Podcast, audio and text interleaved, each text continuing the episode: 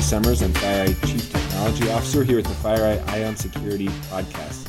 Joined today by Paul Nguyen, who is the General Manager for our Helix business. In his position, he oversees kind of all aspects of Helix, the particular focus on how we go to market, and it has a lot of contact with our customers and um, prospects for Helix along the way. So, Paul, uh, we've talked about automation and uh, orchestration and, and Helix a few times in the past, but can you just, for our listeners, recap kind of what's the value prop for Helix?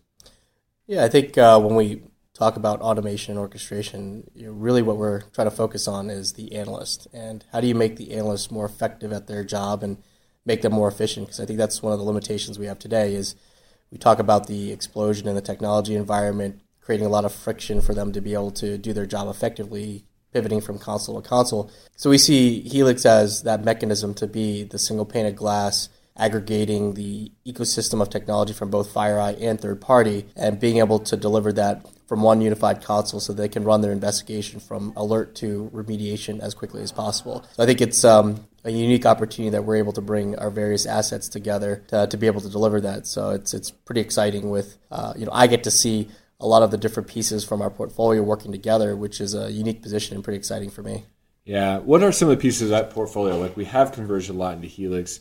Um, maybe can you share with our, our, listeners what those pieces are? So, what are the key components? Yeah, absolutely. So, from an orchestration standpoint, um, obviously with uh, with the acquisition of Invotas, uh, which got rebranded as FireEye Security Orchestrator, and we want to make that more ingrained into the, the DNA of Helix, and so that's being more tightly coupled together. So that's I think really a unique differentiator in the market is, is seamless experience from a analyst standpoint, being able to pivot and action their data from that console uh, through orchestration, which is not someone anybody has been able to do, is to have that tightly coupled, I'll call case management and orchestration together. So I think uh, bringing those pieces in together make a lot of sense uh, when you're looking at trying to optimize the, the analyst experience. Absolutely, and combined with that, of course, is our iSight threat intelligence that we pull into Helix mm-hmm. uh, to, give, to give context. Um, I guess on that point, you know, we just released uh, Helix 1.2. Uh, could you talk about some of the new features in that release?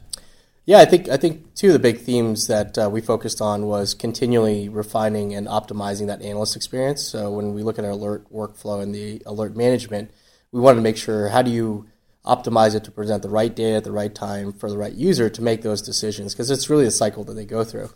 And so that's a that's a continual process that we are able to luckily leverage our, our experts from FAS, our Mandiant responders, getting feedback from them, getting feedback from our customers which I don't think many people can get that type of feedback to really enhance and evolve the platform. So we're pretty excited about the new enhanced uh, alert view for the analyst.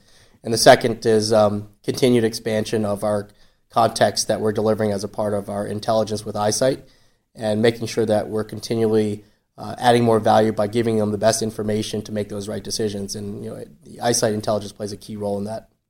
Yeah, for sure. It was. Um, we just did a demo of the latest version of Helix, and uh, it is neat that when you get an alert now, in the past we sort of dumped a bunch of info on the screen, and, and to be honest, the analyst was left to fend for themselves.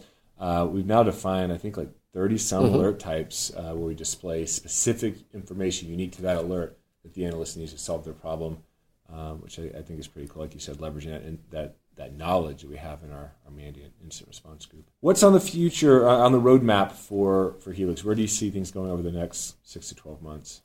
Yeah, I think continually we're going to be evaluating um, unique use cases across the platform with our with our various spokes and assets with email, network, and um, and endpoint. That's always a continued continual journey because as our individual spokes evolve, we want to make sure that we're creating uh, unique integrations across them because we own those assets, and I think that's one thing that uh, we have an advantage from a platform standpoint is be able to really unlock the value of all those pieces working together with our intel and our orchestration uh, but you know, it's a journey on that single pane of glass from you know looking at case management and being uh, how do you start to optimize that analyst experience from dealing with one alert to multiple alerts, grouping them together, and being able to uh, make yourself more efficient, being able to deal with that big backlog of alerts. then continued, uh, I would say, focus on automation and orchestration from that standpoint. Uh, I would love to see community as we launch that yeah. to, to be able to bring our customers and share amongst each other uh, playbooks, plugins, um, detection rules, reports. I think that's going to really add more value to the platform because you know, sharing that value creates more value for each other, and as that happens, everyone's getting better together. So uh, Yeah. I look forward to, to that in the near future. You know, the security uh, incident management or case management uh, space seems kind of hot now. There, there are a few startups in there. Um, something you and I have talked about is it kind of seems like a no-brainer that case management should just be an integral part of Helix, right? Um, do you see that as something that gets built into the core product in the, in the future? I think it's a, I think it's a necessity. Uh, I, I start to see a convergence of SIEM and analytics, which has traditionally been the analyst console, and that's where they pick up their alerts, and then they have to pivot out to multiple different consoles to be able to finish their workflow. You know, case management really becomes that analyst console that is, do I have all the data that I need within that console, and can I take action from that, which is where orchestration comes in. So, SIEM analytics, orchestration, case management, I think are converge, and I think we're we're one of the companies that can deliver that uh, a lot faster in a unique way. You know, over time, I think uh, what will be key is really the expertise behind the platform. That's uh, one of the things that really excites me is is starting to deliver that content as a part of the platform and starting to help analysts do their job more effectively by having the knowledge of our company behind them. Yeah, for sure. Good. Well, Paul, thanks for your time. Uh, it's it's good to get an update on Helix, and I'm excited to see this new version uh, 1.3 that will be coming out in a couple months as well. Got some good Absolutely. stuff about it. So, thanks again. Thanks a lot, Greg.